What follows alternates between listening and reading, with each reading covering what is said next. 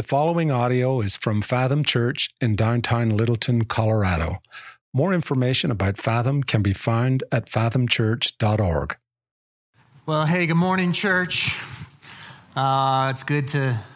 This is the crowd that was up too late last night blowing things up and decided, you know what, we're coming to the 11. Hey, welcome online. I, you're, you're in the same boat, uh, though my judgment extends further to you through this camera. Um, but really good to be together today. Uh, if you do have a Bible with you, please grab it and open it up to 1 Corinthians chapter 9. Uh, 1 Corinthians 9 is where we're going to be. You can open a phone or a tablet and search for 1 Corinthians 9 there. We will be reading from the English Standard Version, uh, but uh, any, any uh, English version will get you close to where we are. Uh, and uh, we'll be in 1 Corinthians 9 all morning today. Uh, as you're turning there, I just wanted to welcome you to what in every church in the universe is known as Youth Pastor Sunday.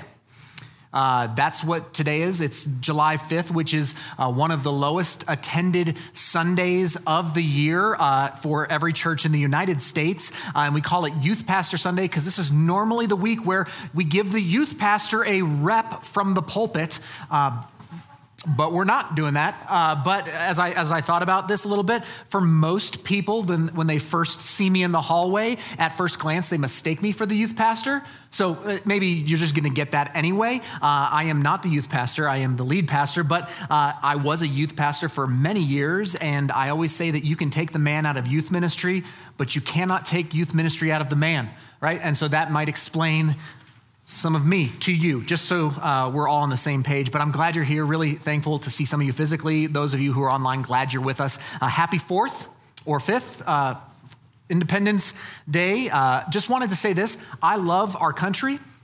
Like I know this is a hard time to be in our country, but I, I really do. I love, I love our country. I love this, this nation. I love grilling meat right? I like that. That's part of being a part of this country, apparently. I like hanging out with my neighbors. I love blowing things up, just so you know how much I love our country. Like, that's good American. We did a lot. I don't, they make things illegal in our state, and then we just blow them up, apparently. So uh, that's kind of what's going on. Uh, I, I love the freedoms that we have, though, in this country. I really do. I love them. I love the freedom of speech. I love the freedom to practice openly our faith, our, our, our religion, right? Freedom of life and liberty and the pursuit of happiness. Like, I love these things. Let freedom ring. That's what we are all about in this nation. And it's, it's not coincidental that that's actually what Paul's going to address in 1 Corinthians chapter 9 today. Uh, in 1 Corinthians 9, Paul is going to talk about freedoms, kind of picking up where we left off last week in 1 Corinthians 8. And he's going to talk about what we should do with rights and freedoms as Christians. And no, I did not plan for this to coincide with 4th of July. That just happened. So, this is a beautiful thing that we are in this text today. So, first, before we dig into our word, let me kind of set this up, frame this out with some context, okay? Um, here's what's happening the, the church in Corinth, the, Christ, the Christians in Corinth, are very likely upset at the Apostle Paul because he is not charging them financially for the ministry that he's doing.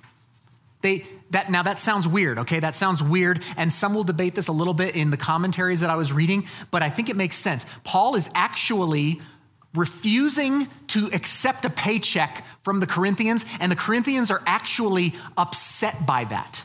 They want Paul to be paid. Now, let me explain why I think this is the case, okay? Uh, remember back to chapter one of First Corinthians, okay? Back in chapter one, we talked about a group of people called the Sophists. The Sophists were these uh, Roman Empire kind of philosophers who would go from city to city. They would travel all across the Roman Empire and they would get up and do kind of like the ancient equivalent of TED Talks.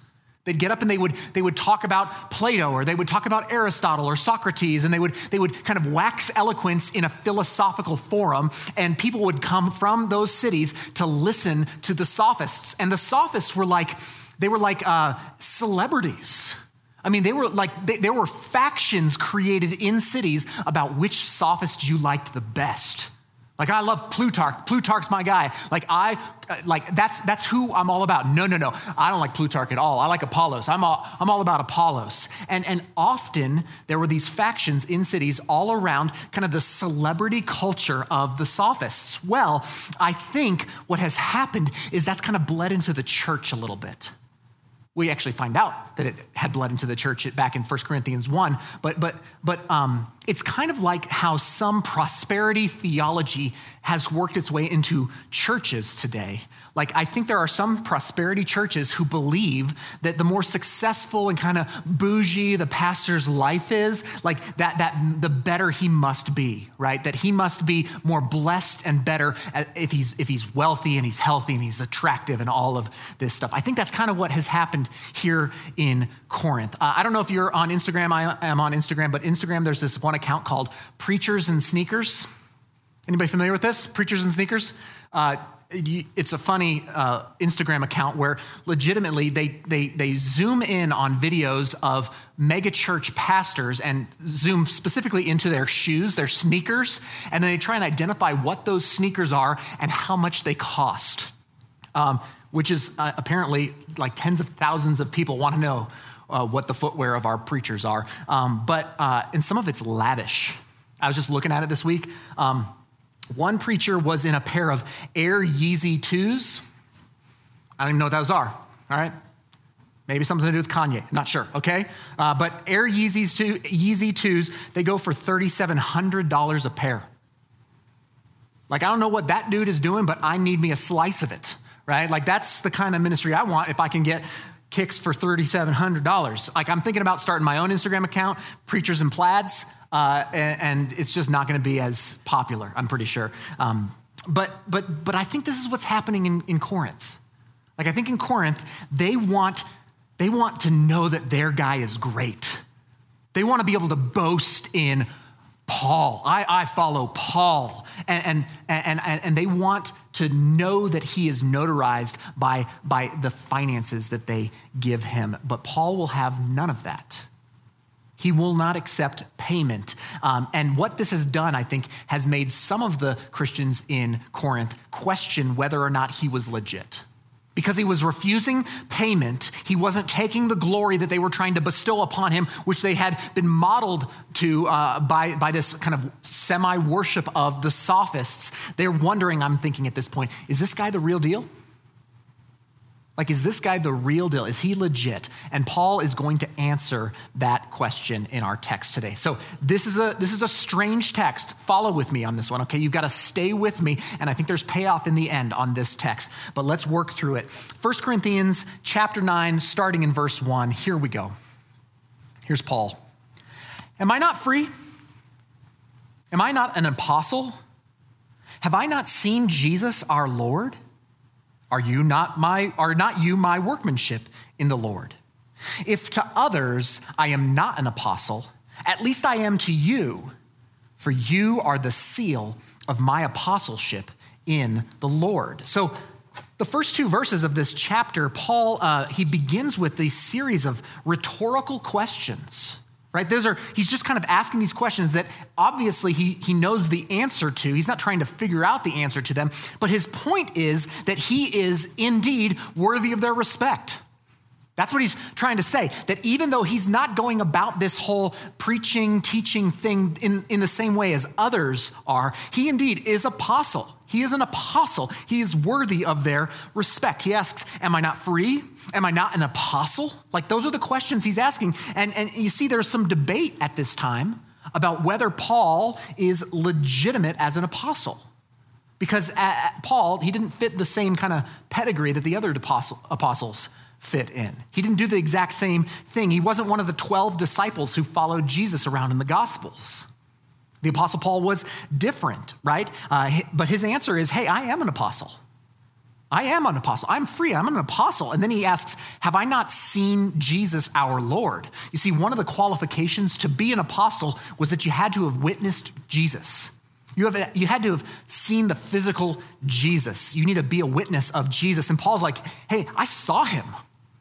I saw him, I encountered him, and he's referring to his encounter with Christ on the road to Damascus.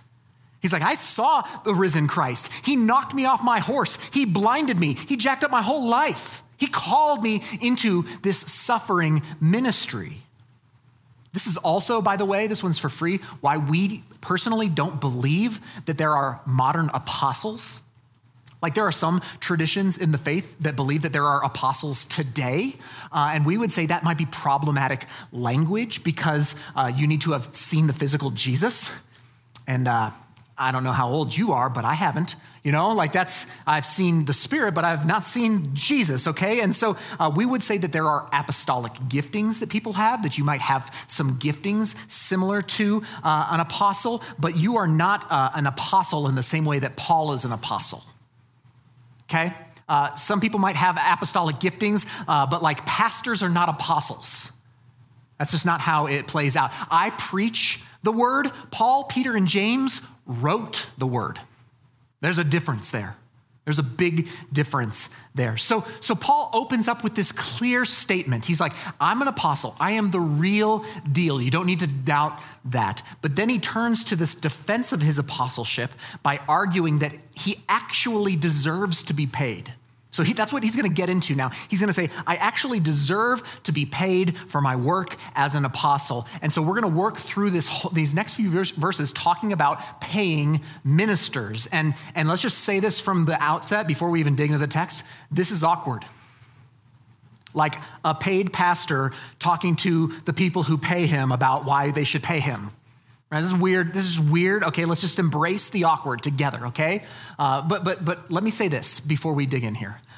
While Paul makes valid points about paying people in ministry, um, this is not his main point.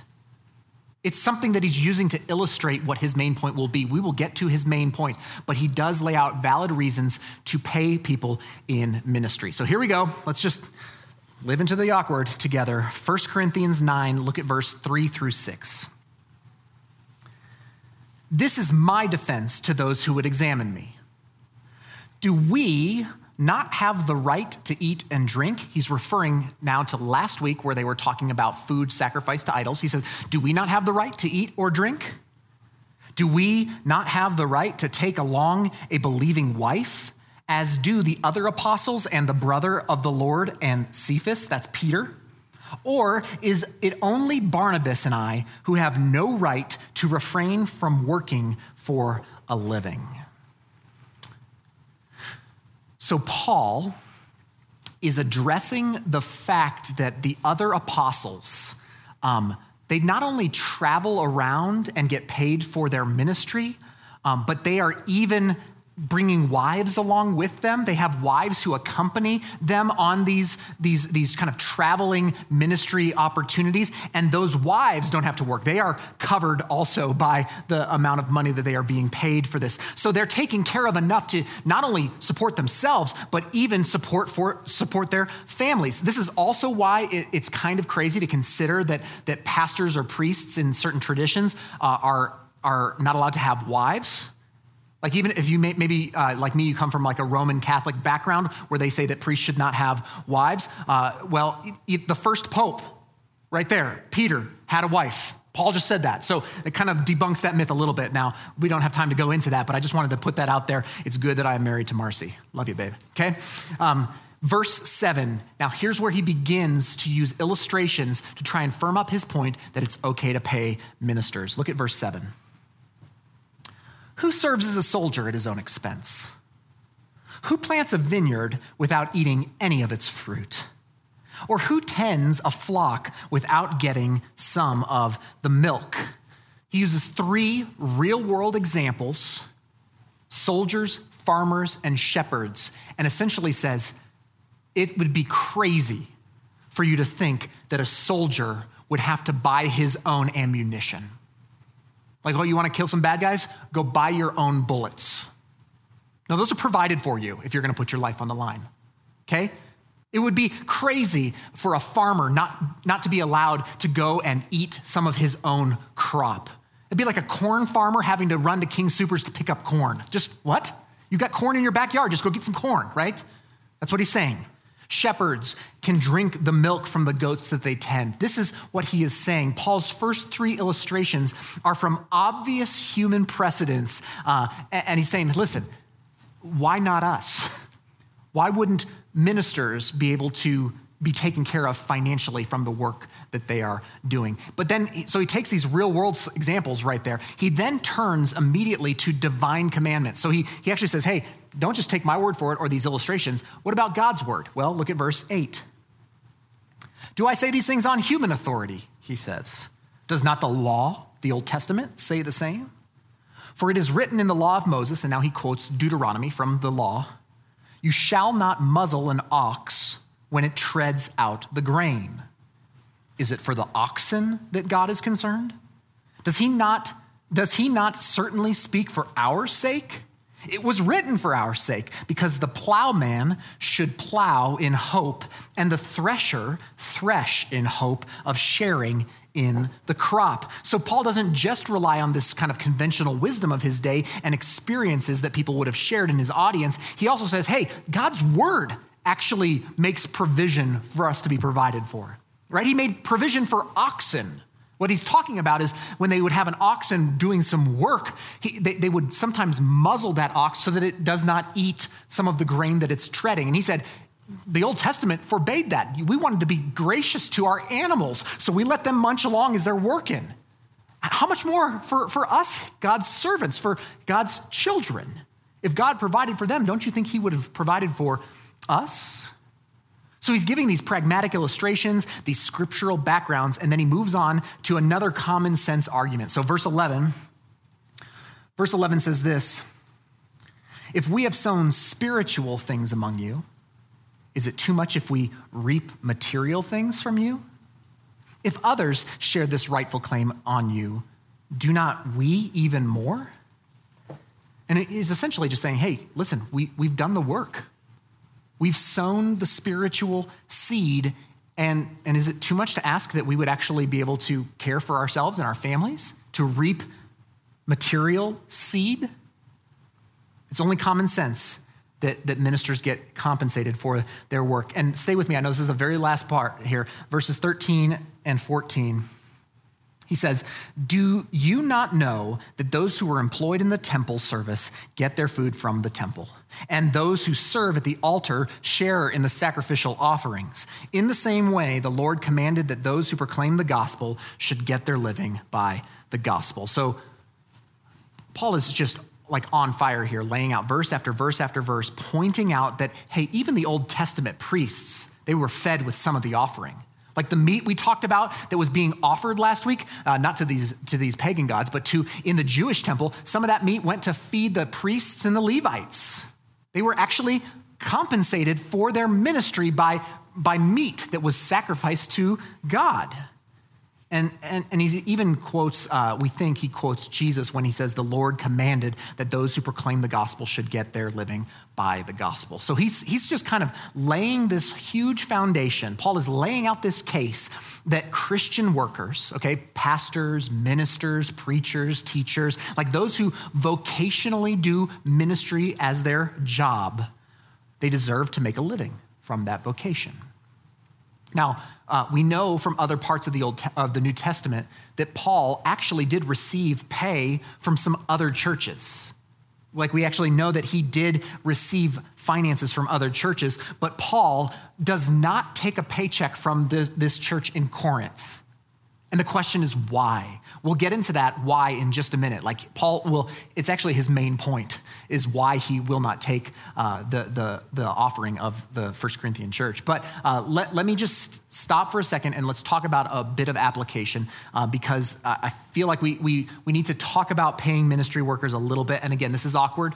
Okay, this is just, it's, it's, like, uh, it's like Congress voting on their own pay.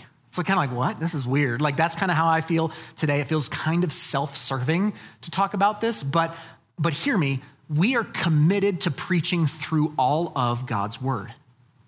Um, and this is here.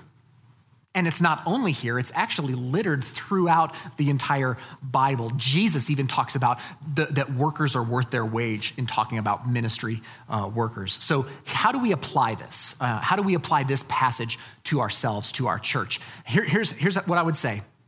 This passage teaches that Christians in churches are to support the vocational workers who serve those ministries.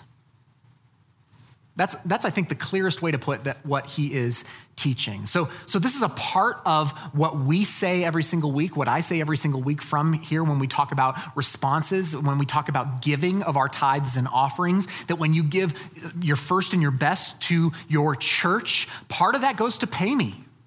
Part of that goes to pay Amanda and Kyle and Whisper. Like part of that tithe, that offering goes to allow for us to pay for our families and support ourselves. Like we sow spiritual things among you and we reap material things from you. And, and we, I, I think I speak for the whole staff. We thank you for this. Like, thank you that, that we get to do. This is a privilege. This is an honor for us. It's a calling. We are excited to serve this church and we are thankful that we are able to do so and be paid to do that. And honestly, this is also why I say every single week that if you are a guest, you're not supposed to give. Like if you, if this, this is the responsibility of the church. Paying me is the responsibility of those who call Fathom Church their home. It is not the responsibility of others. It's our responsibility to care for our ministers. Heck, it's my responsibility. It is my, res- Marcy and I, we have committed to give no less than our first 10% to Fathom every single month.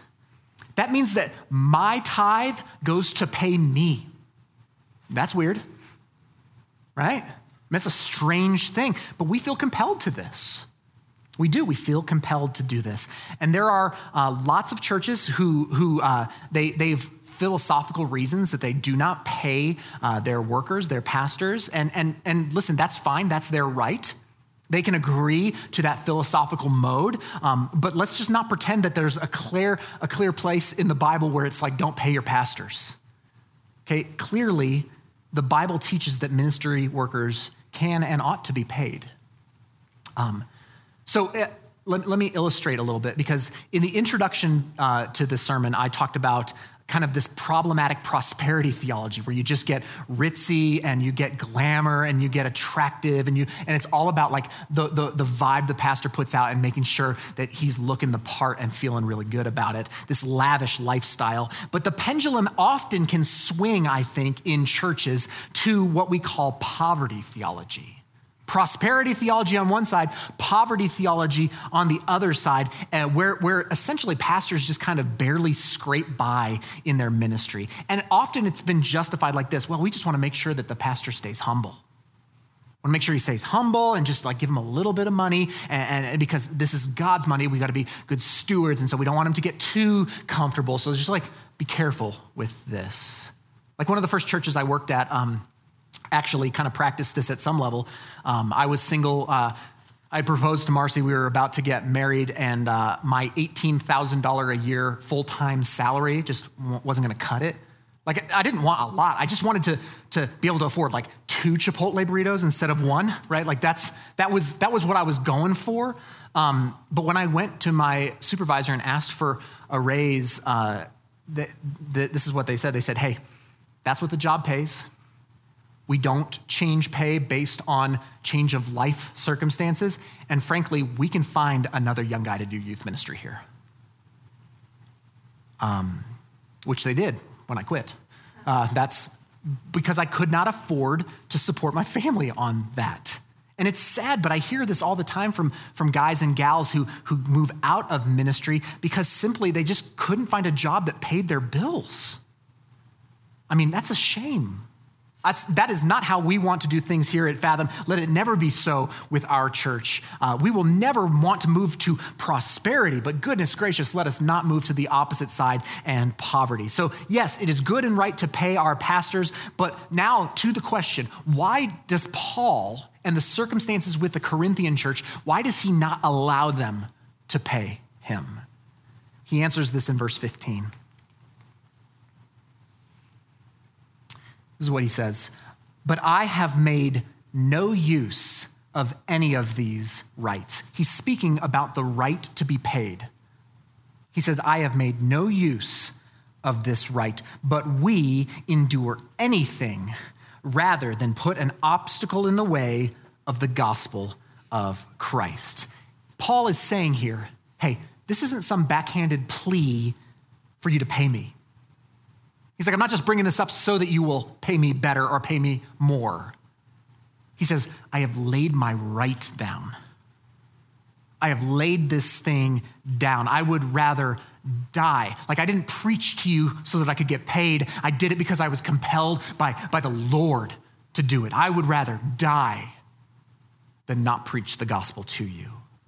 Now, I can't say that I have like a one to one illustration uh, from my life on this because I get paid. And Paul's like, I didn't, don't need it, laying it down. And I'm, I don't think that's what he's saying for all pastors. So let me just share a little bit from my own journey because I think it might line up a little bit and help us. Um, before we started this church five years ago, before we planted Fathom, uh, I was working at another church in town where we had been for almost seven years.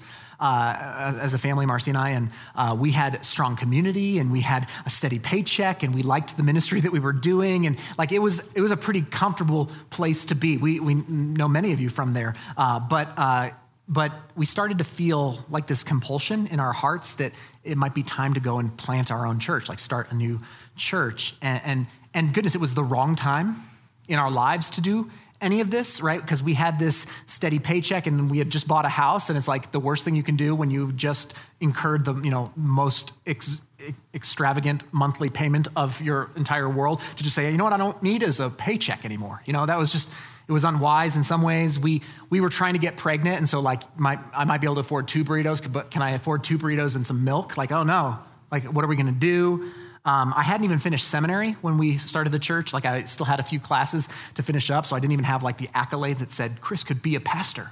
Uh, and I was like, oh, I'm gonna be a pastor. Um, so it really wasn't like a good time to step away from uh, and, and risk our really our finances on a new endeavor like this, but but the input that we received from, uh, from friends and wise counsel and the confirmations that we kind of felt from the Spirit in our hearts uh, were, were, that we needed to leave and we needed to plant, start a new church. And, and so we did, right? We started with just a few families and it, we met in my in law's living room. Like we had no money, we had no support, we had nothing. I mean, legitimately, we just met in the living room and we were like, maybe this is a church. I don't know. Like, what, what, what does this even mean? And I asked, uh, I had a couple of guys who were elder candidates who essentially just kind of came with me and said, Hey, will you help me make decisions so that I'm not the only guy making decisions out there? And so I asked these first elder candidates about, like, should I get a second job? Like, Marcy and I were like, do, I need to find, like, uh, you know, Paul was a tent maker alongside of being a pastor. Do I need to be like a tent maker? I don't know how to make a tent. I don't know how to make anything. Like, I maybe be a barista. That's about it. Um, and so I was like, I, I went to the elders. I said, should I get a second job? And um, you know, just to try and bridge the gap until, Lord willing, the church could afford to pay me. Um, and they said, hey, here's what we want you to do. We want you to try to fundraise enough money for my family to pay its bills and for my church to survive for six months. So raise that much money. Like, what's the bare minimum that you need?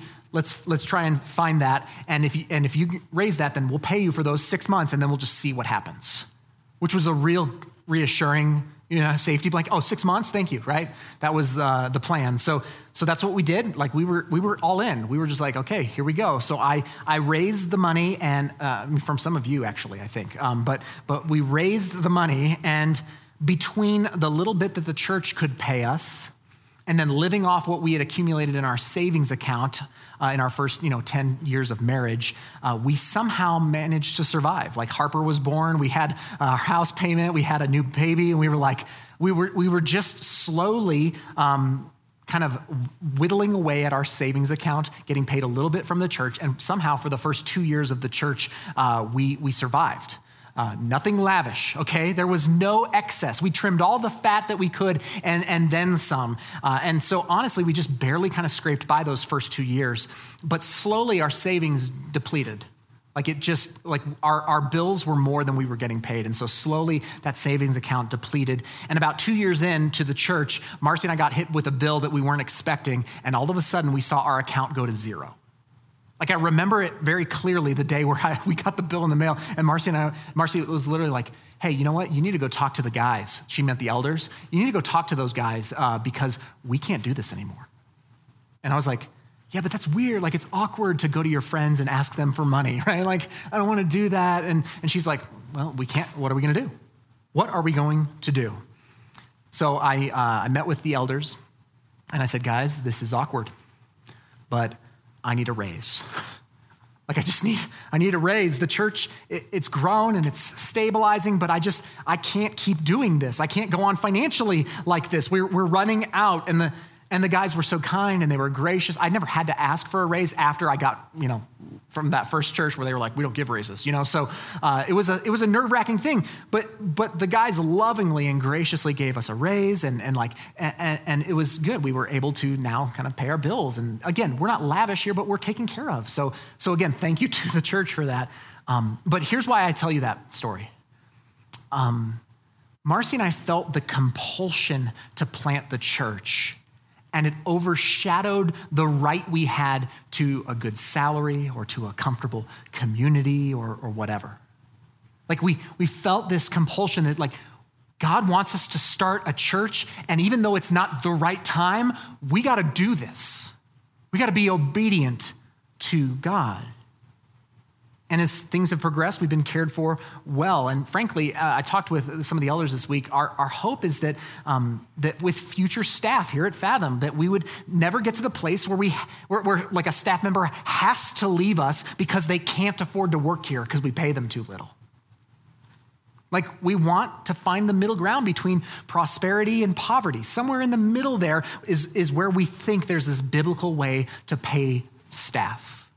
So I know that's a long story. I know that's a long application to a kind of an uncomfortable part of the text, but that's, that's where we've landed as a church. We want to financially support those who are on staff in a way that, they, um, that they're taken care of. Well, listen, I'm not going to buzz up in a, in a brand new Beamer anytime soon. If you ever see me and hear boop, boop by me, like it's not me, all right?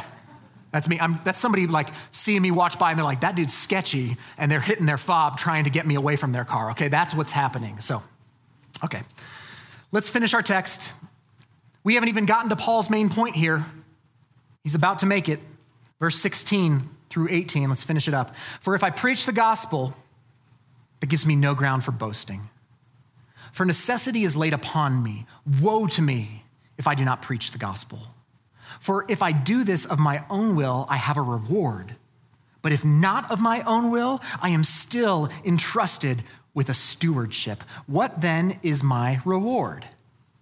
That in my preaching I may present the gospel free of charge so as not to make full use of my right in the gospel. Here's what I, am summing up the whole 18 verse section eh, like this Paul is saying this. You Corinthians think that this life is about eating and drinking and prestige and power and fame and fortune and having it all put together, but it's not.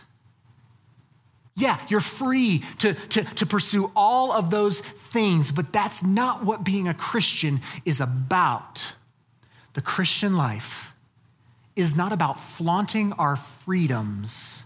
The Christian life is rather about self sacrifice, sacrificing our rights, our freedoms, even though they are due us.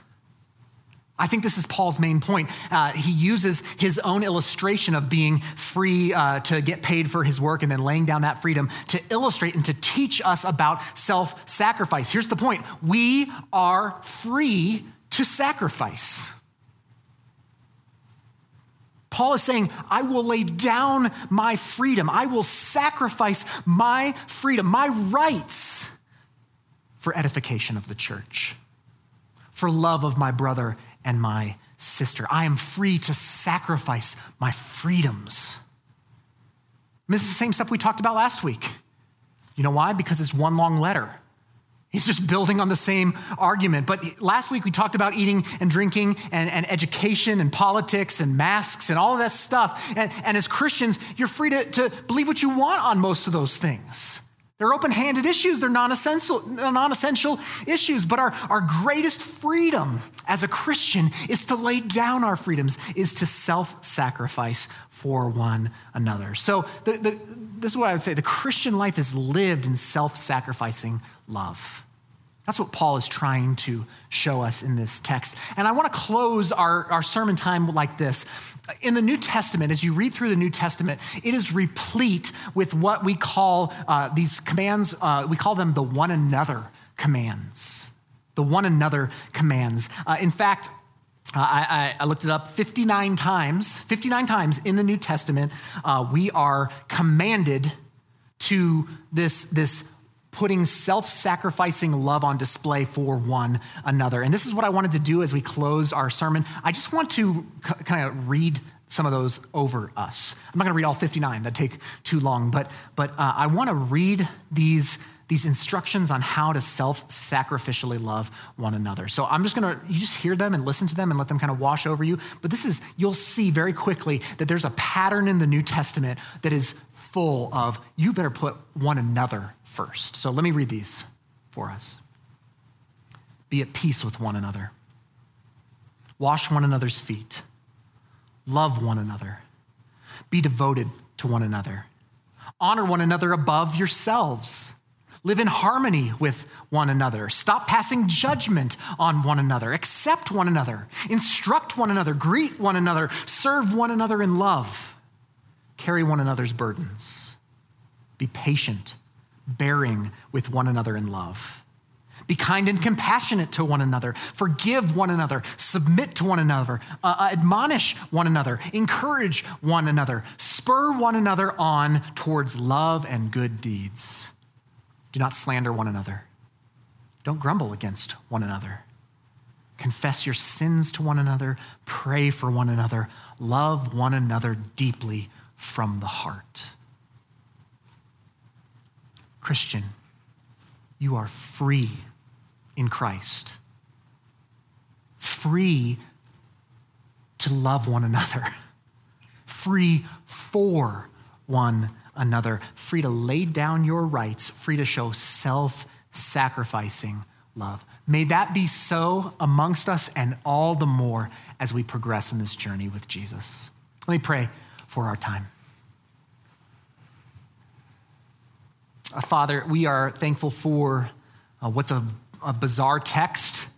Frankly, Lord, this has been a hard one for me to preach because it's just, it's been difficult. It's been, uh, how do I, how do I do this and not feel like I'm really putting myself first. And, and so, God, I am thankful for words like this, hard words like this, and the commitment to, to take them head on because I think we would miss the rich message here if we didn't dig into this, which is we are, we are to be for one another that we are to lay down our lives, that we are to show self sacrifice, that we are to be differential in our love for each other. Help us, Lord, to, to grow in this. Help me to grow in this. I am selfish. I am focused on my own needs primarily, and I want to be willing to lay down, like, like your servant Paul, lay down everything for the sake of the gospel.